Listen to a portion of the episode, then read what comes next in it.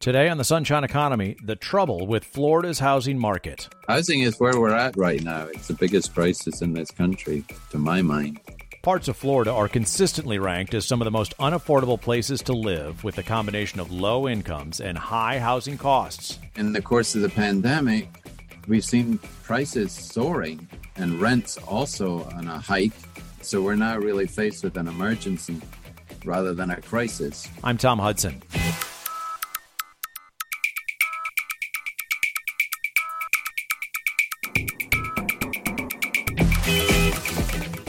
Today on the Sunshine Economy, the author of the book Sunbelt Blues The Failure of American Housing. He spent months living and speaking with people living in motels and encampments in Florida to understand what he calls Florida's housing crisis. It's ahead after the news.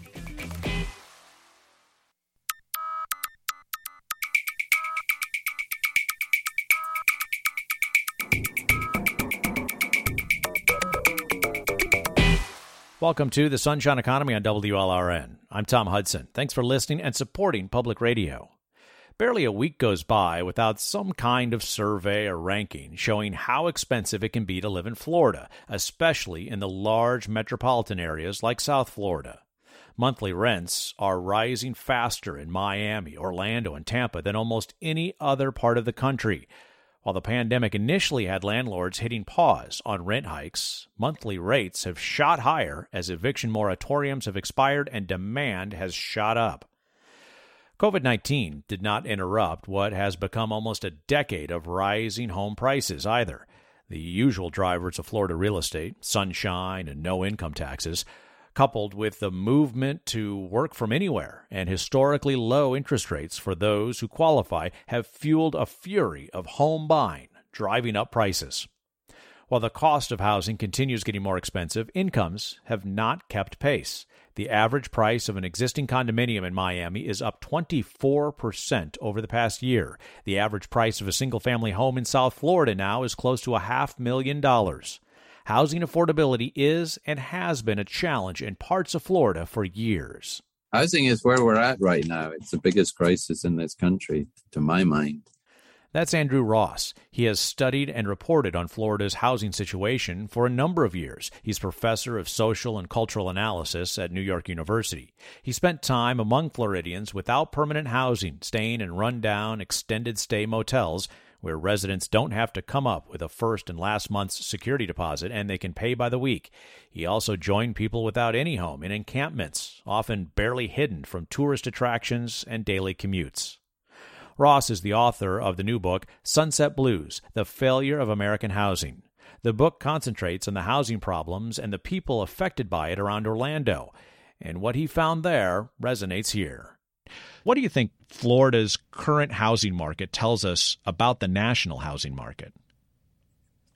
Housing markets are very local and um, and they can look a lot different even across different parts of uh, a metro area. That said, we do have a national housing crisis. It's actually a global housing crisis. There's there's nowhere really it, it doesn't affect right now. And in the course of the pandemic, we've seen prices soaring and and rents also on a hike, surprisingly. Uh, so we're now really faced with an emergency rather than a crisis because the eviction moratoriums have more or less terminated. I chose to look at uh, the Central Florida housing situation in particular because I know the area, I've worked there before. And also during the time I was doing my reporting, uh, it was the worst place in America to find affordable housing, you know, for low income people, which is somewhat surprising for New Yorkers like myself. Central Florida actually is, is less affordable than New York City right now in terms of rents, and uh, South Florida is not far behind. So it's a good lens through which to look at the housing crisis. But of course, there are Florida characteristics that are not unique, but certainly are special you know, that have to do with statewide legislation.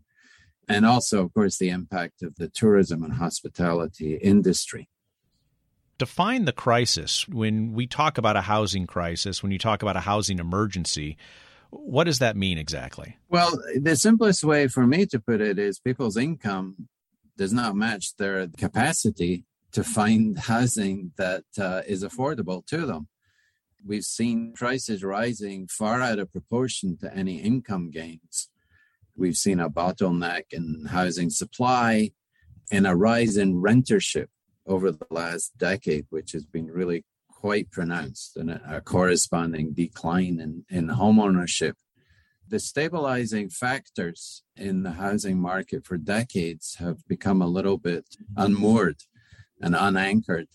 And that's one of the reasons why things are out of whack, as it were. Florida is a story of real estate, especially here in South Florida. Carl Fisher developing Miami Beach, George Merrick and Coral Gables, Addison Mizner and Palm Beach and Boca Raton. Uh, you know, there was that idea back in the early 20th century of selling land by the gallon in South Florida. How does that history, do you think, resonate in today's Florida real estate market? Um, things haven't changed that much uh, as far as I can see. I mean, you know, the, the, state back in the 1920s, the state decided not to collect income tax or taxes on inheritance. And so local governments really depend for their revenue upon growth, development, housing growth, and the revenue that's generated by property taxes. That That's a formula that. Uh, that was set in motion by that decision back in the 1920s. And of course, uh, Florida continues to be a, a huge draw not just for retirees, but also for economic fugitives from the Frost Belt looking for uh, the easy life, as it were. Mm-hmm. Yeah. Yeah. And I'd add, I'd add for South Florida, capital flight from unstable or just outright unfriendly political regimes in Latin America. That is a big factor, and it's something I do I do touch upon quite centrally in the book corporate investment and overseas investment in the housing market, not just in South Florida, but also Central Florida. The vacation home rental market is a big uh, draw for people with a lot of money looking to park it somewhere. We see that also in New York City, a lot of luxury high rises with, with empty floors, completely empty floors. There are 350,000 apartments currently in New York City lying vacant. There's a comparable situation in Central and South Florida because of that, uh, the degree of uh, corporate and overseas investment in housing. This focus on growth for Florida, modern Florida has been a story of population growth capital growth uh, as people move to the area or uh, at least visit the area part time and, and bring their money with them and look for areas for investment. How is that driving and where is that taking housing? Well, it's certainly to some large degree driving the housing market but the unfortunate impact is on you know local populations and local residents who are just not seeing the income gains that allow them to keep up with the rising prices. Is that a then comment that essentially the job market as we would think about it geographically is a lot smaller than the housing market that we would think about geographically in terms of the supply and demand factors within the job market, how somebody can negotiate or look for higher income, versus in the real estate market, the pool of buyers is so much larger and thus allowing for more uh, pricing pressures? I would agree with that. I mean, mostly. Um, and in fact, uh, Florida voters who had the chance to vote last year's um, proposition raising the minimum wage to $15 an hour uh, demonstrates that this is something people feel quite strongly about. I don't think the Tallahassee legislature feels so strongly about it. They pushed back for many, many, many years against uh, that particular measure passing. But it's not simply an issue of, of supply and demand, I think, or being out of sync with the labor market. The biggest problem seems to be that our existing model of housing delivery through the existing market system has failed quite miserably and chronically over the last few decades to actually provide affordable housing. I mean, that's that's basically the conclusion I reached in my book, at least from my reporting on, on Central Florida. That's Andrew Ross. He's author of Sunbelt Blues The Failure of American Housing. Ross will be participating in the Miami Book Fair 2021 later this month. Still to come, how the supply of housing in Florida is affecting affordability. There's a lot of development going on. It's just, uh, it's not the right kind of housing that's being built. It's out of uh, sync with local needs.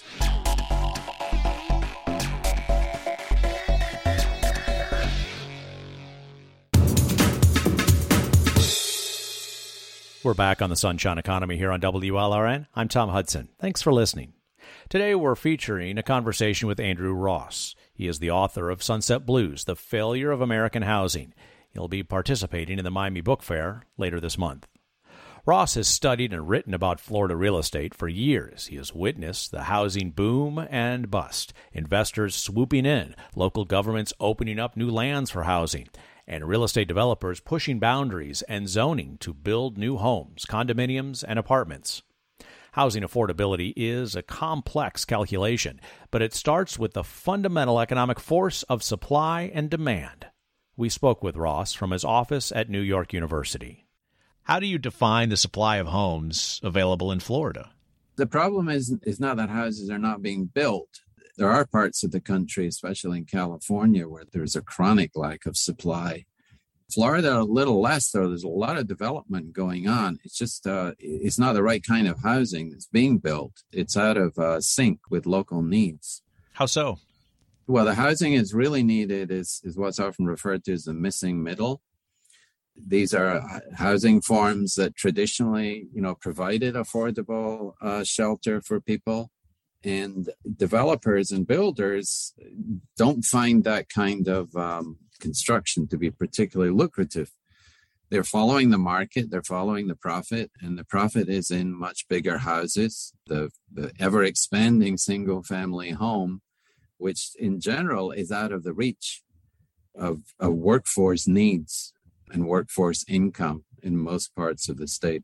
That missing middle that you talk about sometimes is referred to as workforce housing, looking at median incomes and what can those median incomes afford in a housing market. Here in South Florida, in Dade County, Broward County, Palm Beach County, the average single family home is uh, priced about a half a million dollars, well out of reach based upon an average salary, an average income. So, what are those economic forces at play, Andrew, that builders aren't seeing a margin in providing that kind of workforce middle market housing unit? Well, I guess the simple answer is that there's a product that's more attractive and more profitable. As long as the market can bear that product and is producing returns on it, then then builders and developers uh, aren't very easily incentivized to build anything else. And I would add, I think, you know, part of the problem is that we, a lot of the solutions, the, the so called solutions to the housing crisis, uh, involve providing more sugar to developers and builders. And we've seen that formula for several decades, and it, it really hasn't worked. What's the sugar? the sugar are all sorts of uh, incentives and subsidies that uh, the federal government or the state can provide for builders, you know, to get them into the affordable housing game. Like tax credits, for instance. Tax credits are probably the most the most common, yes, and quite frankly, they, they haven't really worked.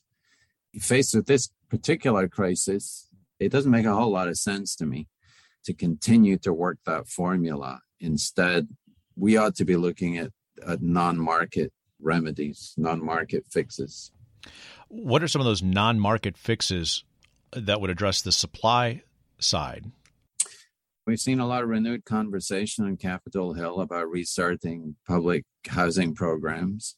We've seen a lot of interest in community land trusts and limited equity cooperatives, which are ownership alternatives, ownership options that are not speculative in nature. In other words, that guarantee the affordability of housing uh, for the long run. In general, they, they, they fall under the rubric of what in Europe is called social housing, even in Canada. It's, it's a term that's less used in this country, but is becoming more and more current. It includes a, a, a broad spectrum, but in addition to to rental housing, public rental housing also includes home ownership options that are affordable. Developers uh, here in South Florida and the real estate industry generally will point to a lack of land that has constrained supply here, particularly in South Florida, squeezed between the Everglades and the Atlantic Ocean. How does the availability of land in a soggy and wet environment that is Florida overall, how is that affecting supply? It is a factor, and that's why you know urban growth boundaries are always being you know extended and expanded. There's a lot of pressure in south florida to extend the urban growth boundary into the everglades. And in in central florida the urban growth boundaries have been extended into the east onto environmentally fragile lands the whole reason, the whole rationale for urban growth boundaries is to keep building more compact in a higher density format inside the urban growth boundary. But as long as builders and developers favor the production of single family homes, you know, with quarter acre lots or substantial lots, then you're not going to have that density, which most uh, urban advocates favor producing more compact, sustainable housing development inside an urban growth boundary. So you don't need land to do that necessarily. You do need uh, political will to encourage uh, the densification of building. And you you do need to shift the mentality of the real estate industry around that. These are the major challenges. Andrew, I want to ask you about one other force that's certainly in play in Central Florida, where you did your reporting for your book, Sunbelt Blues, and also here in South Florida, which is vacation rentals, short term vacation rentals, Airbnbs, and, and VRBOs. Those have been pointed to anecdotally as soaking up housing supply from particularly the rental market. Uh, what's your experience? Any evidence of that? There are quite a few studies nationwide of, of the impact on, on rising rents uh, when you have a critical mass of short term rental housing in any neighborhood or any location. That's not surprising if you think about it. But what I did find was that in Osceola County, which is a focus of, of the book, it brands itself as a vacation home capital of the world, has a huge concentration of vacation home rentals. I found that builders and developers were favoring uh, that kind of product. They were sort of fatally attracted to building more and more vacation homes because they're they're very lucrative, and they weren't interested in developing other kinds of housing products, especially the more affordable ones. So, I couldn't confirm that the vacation homes were a factor in rising rents, but I could certainly uh, confirmed that uh, it was it was having an impact on builders and developers. And even sometimes the perception of soaking up supply is enough to help drive prices, isn't it? Yeah, I think so. There's a psychology there.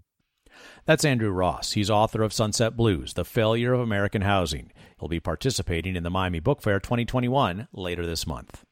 Still to come on our program now, the demand side of Florida's increasingly unaffordable housing market. A lot of these folks, they don't belong to the well-heeled retiree class. They are economic fugitives coming because they've heard that jobs are plentiful, especially in the tourism and hospitality industry. So there's a lot of demand there. There's no question.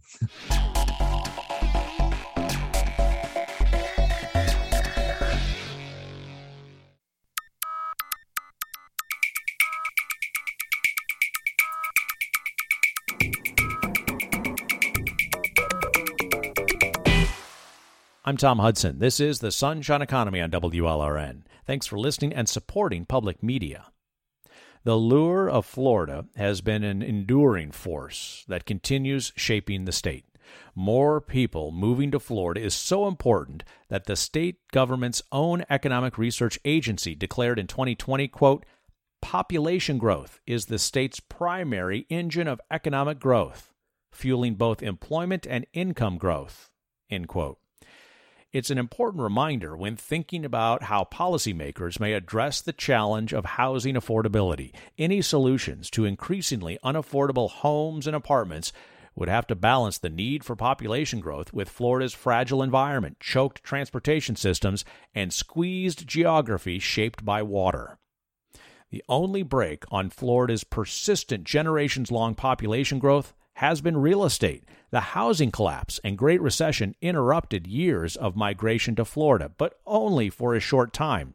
The pandemic has not paused the population trends. Over the past decade, South Florida's population has grown by about 10%. Osceola County in Central Florida has grown by almost 40%, making it the fastest growing county in the state. Andrew Ross has seen this sharp and sustained increase in demand on housing close up. He is the author of Sunbelt Blues The Failure of American Housing. How do you define the demand for housing in Florida? if you look at the the numbers of people who are still pouring into the region, Central Florida is a thousand people, a thousand new arrivals every week. That's been the case for the last fifty years or so.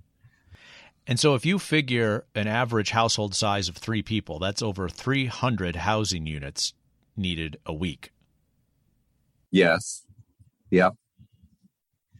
I mean, obviously, that's a challenge for municipalities and counties who are you know struggling to house a population and a lot of these folks are not well heeled you know they don't belong to the well heeled retiree class they are economic fugitives coming because they've heard that jobs are plentiful especially in the tourism and hospitality industry a lot of them end up either you know homeless or living in motels or really struggling to find a roof over their heads so there's a lot of demand there. There's no question. yeah, a lot of demand. And we already talked about the constraints on some of the supply side.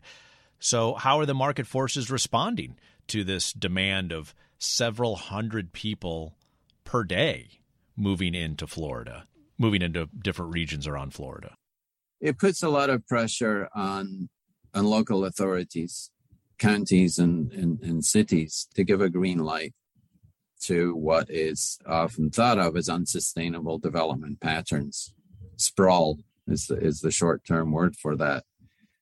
Faced with the kind of ecological crisis we're also challenged with at the moment, we, we you know we're really really dicing with death there. You look at any region or location in Florida, and you'll find that struggle going on. Communities really having great difficulty uh, housing incoming populations in, in a sustainable way. And that goes back to this issue of the urban growth boundaries being extended whenever uh, influential developers or landowners outside of those boundaries make a pitch to local officials.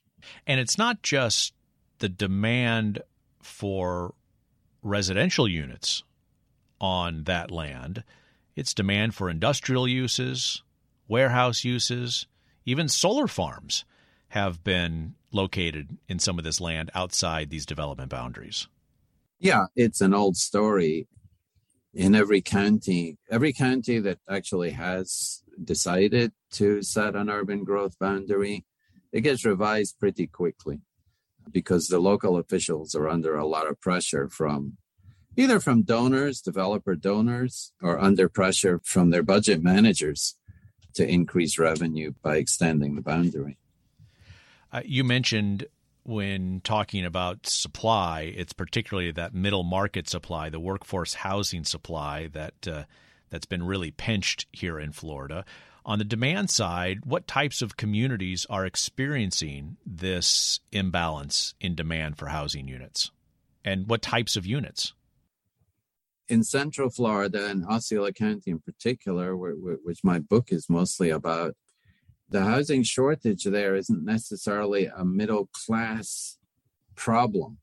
Households that are earning maybe $50,000 or so uh, can find affordable housing.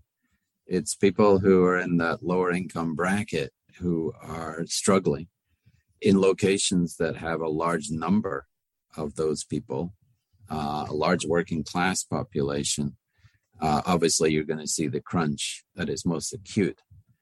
That's basically what I was drawn towards reporting on uh, in my book, because that seems to be where the biggest challenge is. Andrew, I recently looked at uh, Florida population growth over the past decade based upon age, and probably not a surprise to most people that the fastest growing uh, age group in Florida is 65 plus.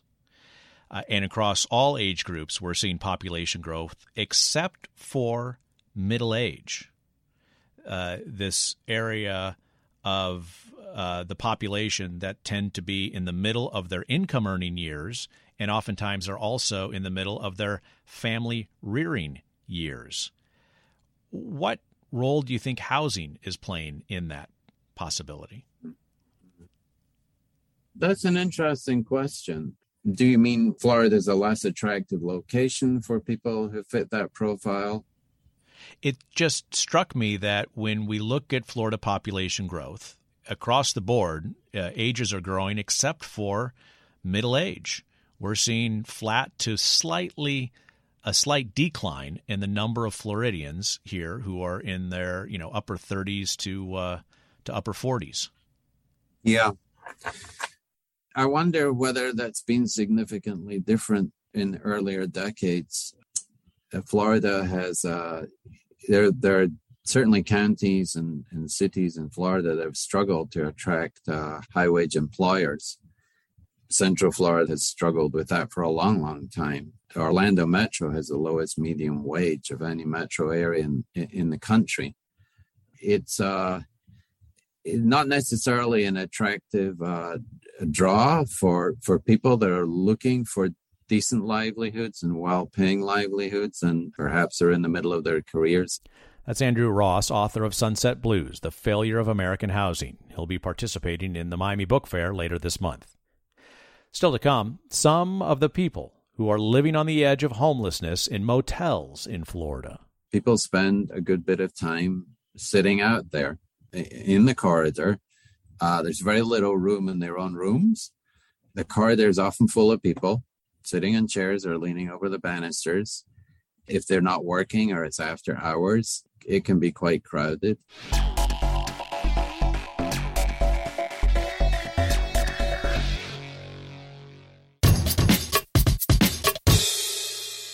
We're back on the Sunshine Economy. I'm Tom Hudson. Thanks as always for listening and supporting public media. Homelessness in Florida has been improving. In 2007, 48,000 people were living in Florida without a permanent home, according to data from the federal government. That had been cut almost in half by 2020. Most of those living without a home are adult men. A more detailed look at homelessness, though, tells a deeper story of the people affected. Over 91,000 Florida school children experienced homelessness during the year before the pandemic began according to data from the U.S. Department of Education. Of those children, 11,000 spent their nights in what have become shelters, essentially, motels. That is more than any other state except California, which has a much larger population than Florida. Andrew Ross spent time among Floridians staying in rundown extended stay motels in the Orlando area to study the housing crisis. He joined people without any home in encampments, often barely hidden from daily commutes. He wrote about it in his new book, Sunbelt Blues The Failure of American Housing. The people I spent a lot of time with in Central Florida were, were folks who were living in motels, budget motels, uh, single rooms, and some of them had large families with domestic pets living in a single room. This is not uh, unique to uh, to Central Florida there are millions of people across the country who are living in budget motels. They've become a default housing choice for folks who've been priced out of uh, rental and homeowner markets. And there's a very broad spectrum of people living in those motels. I mean, families who were evicted from foreclosures or elderly uh, and retirees uh, who are trying to live off government checks, and a lot of snowbirds, permanent snowbirds now a very rich spectrum of humanity that I found living in the motels.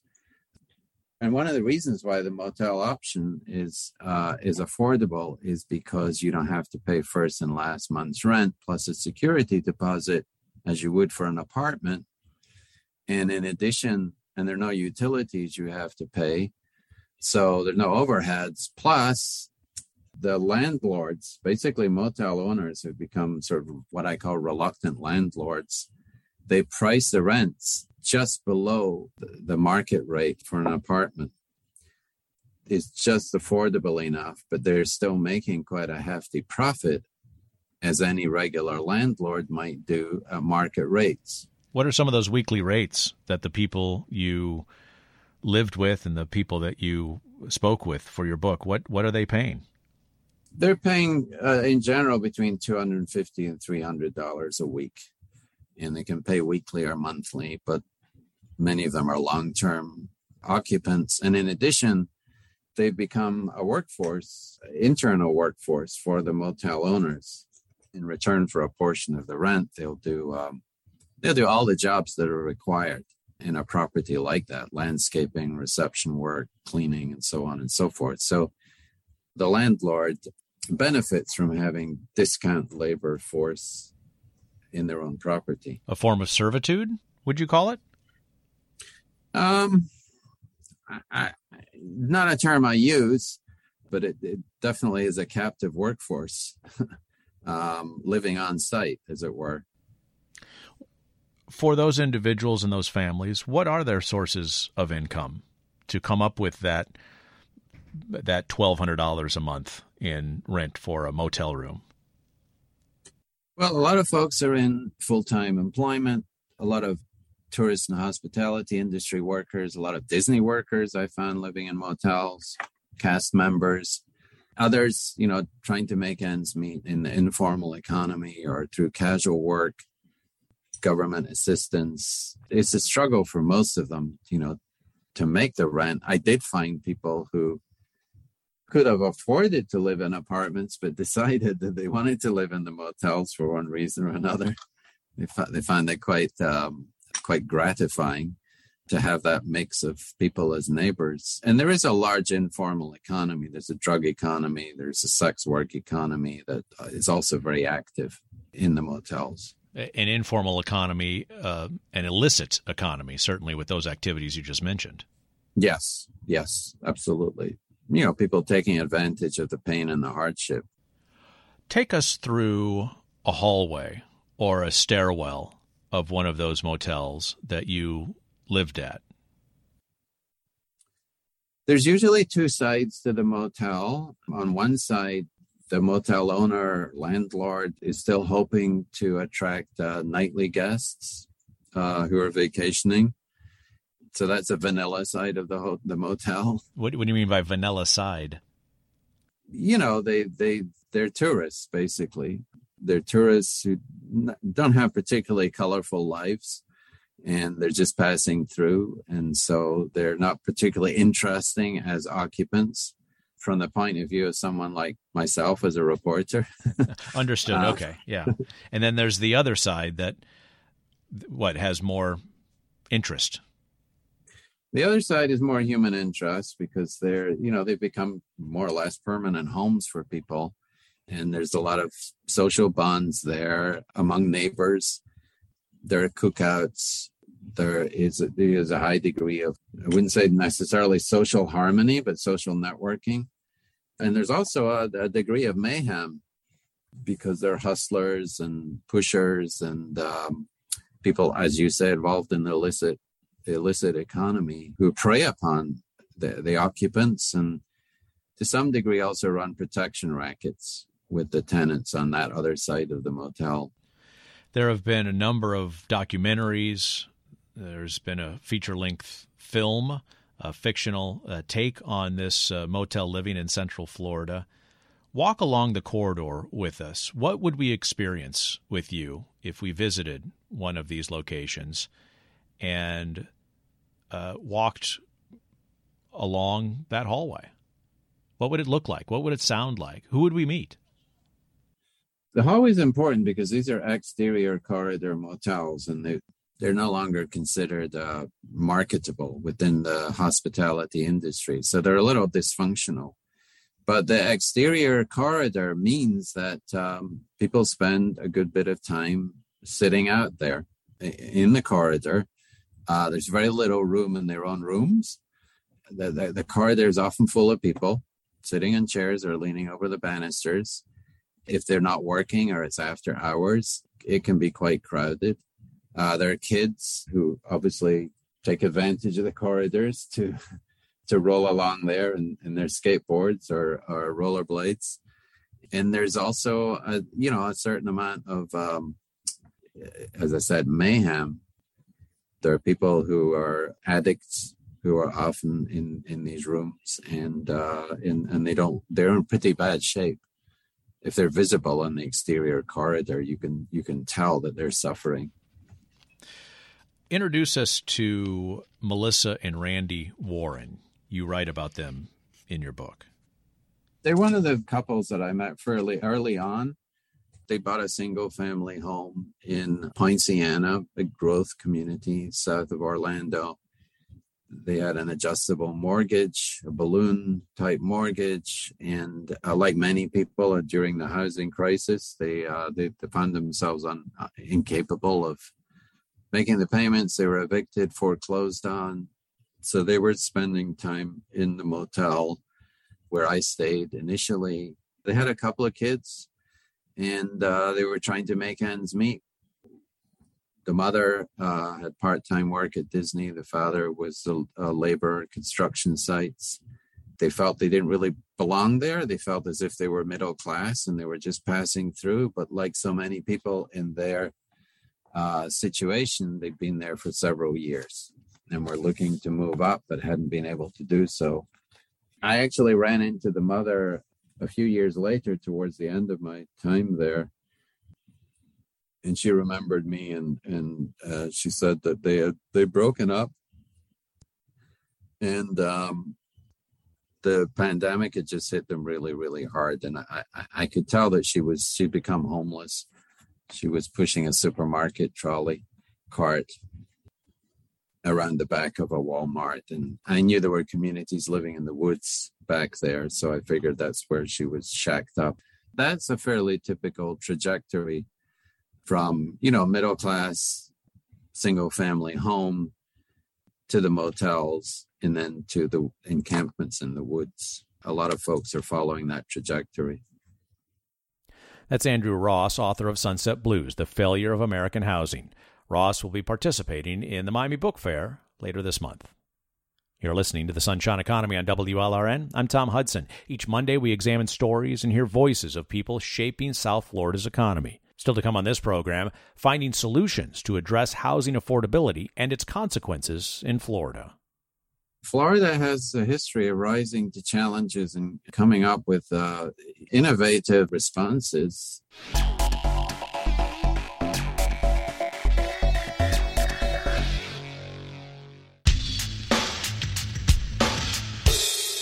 I'm Tom Hudson. This is the Sunshine Economy on WLRN. Thanks for your support. Florida has not had a state agency directly involved with managing real estate development growth for a decade. The Florida Department of Community Affairs was dismantled in 2011 after the state legislature passed and then Governor Rick Scott signed into law a bill reorganizing the agency, setting a new direction for how the state would manage demands of a growing population and real estate development. It undid many of the rules that had been in place since 1985, when Florida's law governing development was seen as the toughest in the nation. Easing restrictions on development and builders has not addressed the housing problem, though. Andrew Ross first visited and studied Florida's housing market in the late 1990s when he spent a year living in Celebration, near Orlando. Celebration was designed and built to be the quintessential American small town, or at least Disney's version of one. That makes sense since Disney built the town. Only a few years later, though, a private equity firm purchased the town center. Four years ago, some residents sued, claiming mismanagement and neglect. Ross returned to Central Florida to look deeper into what he calls Florida's housing crisis. He's the author of the new book, Sunbelt Blues The Failure of American Housing. The subtitle of the book is The Failure of American Housing. What has failed, Andrew? The housing crisis is quite complex and there's no simple remedy but uh, overall i'd say w- what has failed is the total reliance of our housing delivery system on market-based means and relying entirely on private builders and developers to step up and produce affordable housing, which they really have never done for low income populations. But now that the housing crisis has moved up into the middle class portions of the population, the challenge is even more more serious. I would say we have to, at this point, be looking at non market alternatives in a serious way. The Biden administration, in response to the housing crisis, uh, issued a plan last month. They want to build 100,000 new affordable homes over the next three years. They want not to repeat the mistakes made by the Obama administration, which sold off a lot of foreclosed homes to private equity firms after the housing crash. And instead, they want to prioritize the, the sale of foreclosed homes to nonprofits and, and community developers. So, at least that's a step in the right direction. It's a step in the direction of social housing. We need to have a much larger commitment to that direction in the upcoming years, or else we're going to see housing prices continue to spiral.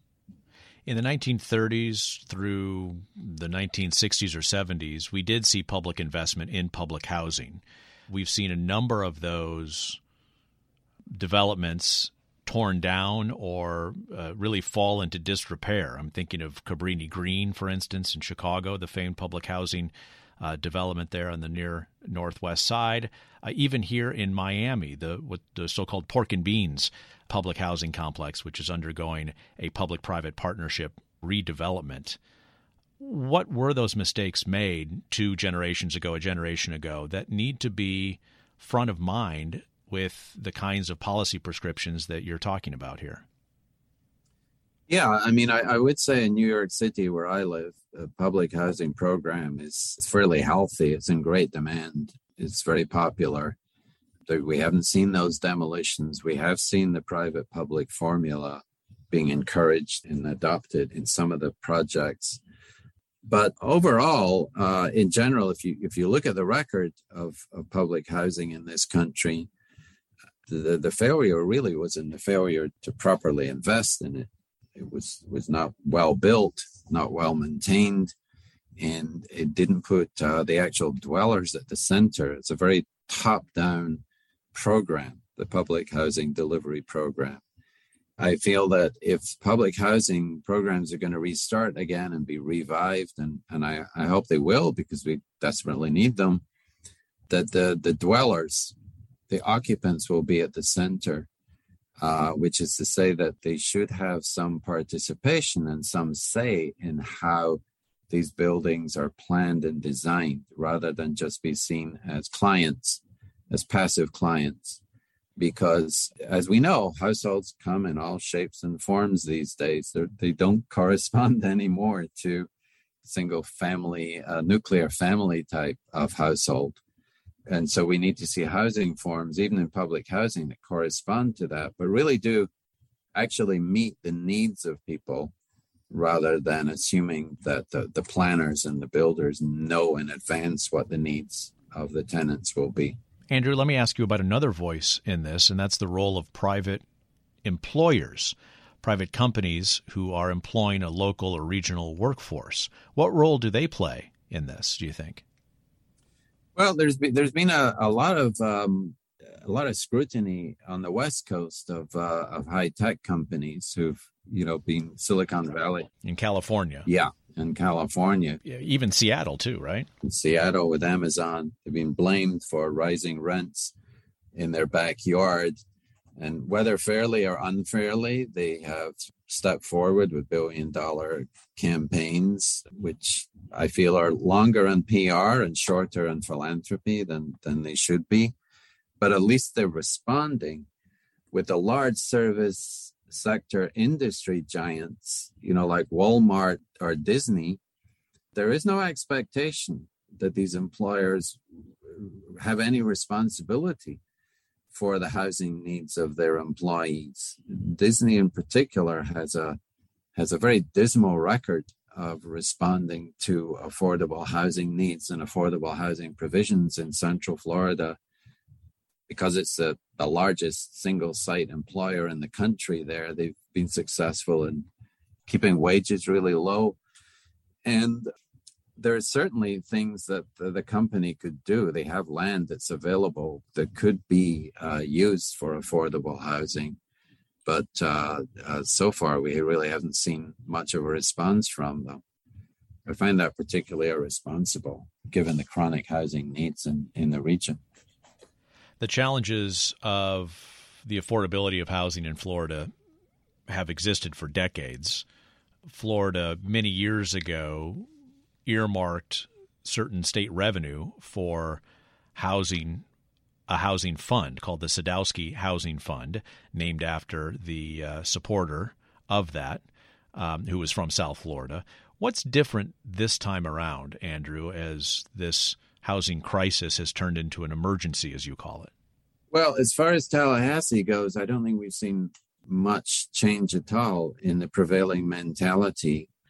The tragedy or the farce every year of sweeping the Sadowski funds for other operating budget costs, which, you know, went on for the most part of a decade, I think there's been there's been a, a cosmetic change. I think the, the, legislature is allowing some of those funds now to be put into affordable housing. Correct. But it's a it's a drop in the ocean. The bigger issue is that Florida is one of the many states that have preemptive laws that prohibit rent controls. In addition, prohibit uh, inclusionary zoning provisions that local governments could pass. What are those? those would um, well an example would be that uh, a developer would be allowed to build a slightly bigger footprint or a slightly higher building on condition that they made available some affordable housing as part of that development that's inclusionary zoning. It's a program that's uh, hasn't been all that effective in new york city but it's actually been tried. And as i say its impact will vary from location to location but these are tools basically that uh, local authorities and local planners could use to make housing more affordable, but they are barred from doing so because of these preemptive state laws. And this, in spite of the fact that counties in Florida are supposed to have a certain amount of home rule and a certain amount of autonomy from Tallahassee.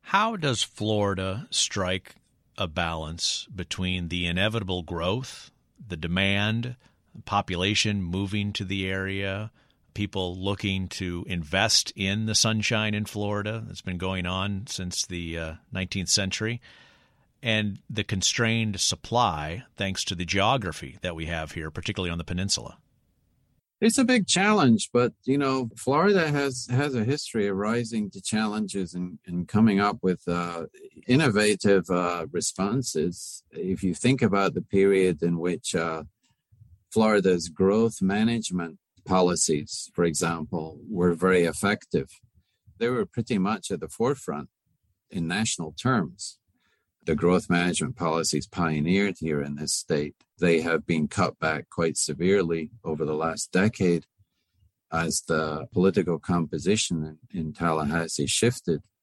But if you look at programs like that, including sort of generous programs of land conservation, you can see that the state is capable of innovative responses. So, from the point of view of many New Yorkers, Florida is seen as a basket case when it comes to such things. But uh, people who look more closely at the record can see that it's not entirely the case. That's Andrew Ross, author of Sunbelt Blues The Failure of American Housing. He's also a professor of social and cultural analysis at New York University. He'll be participating in the Miami Book Fair later on this month. Joe Johnson is our technical director. Polly Landis is our booking producer. I'm Tom Hudson. Thanks for listening.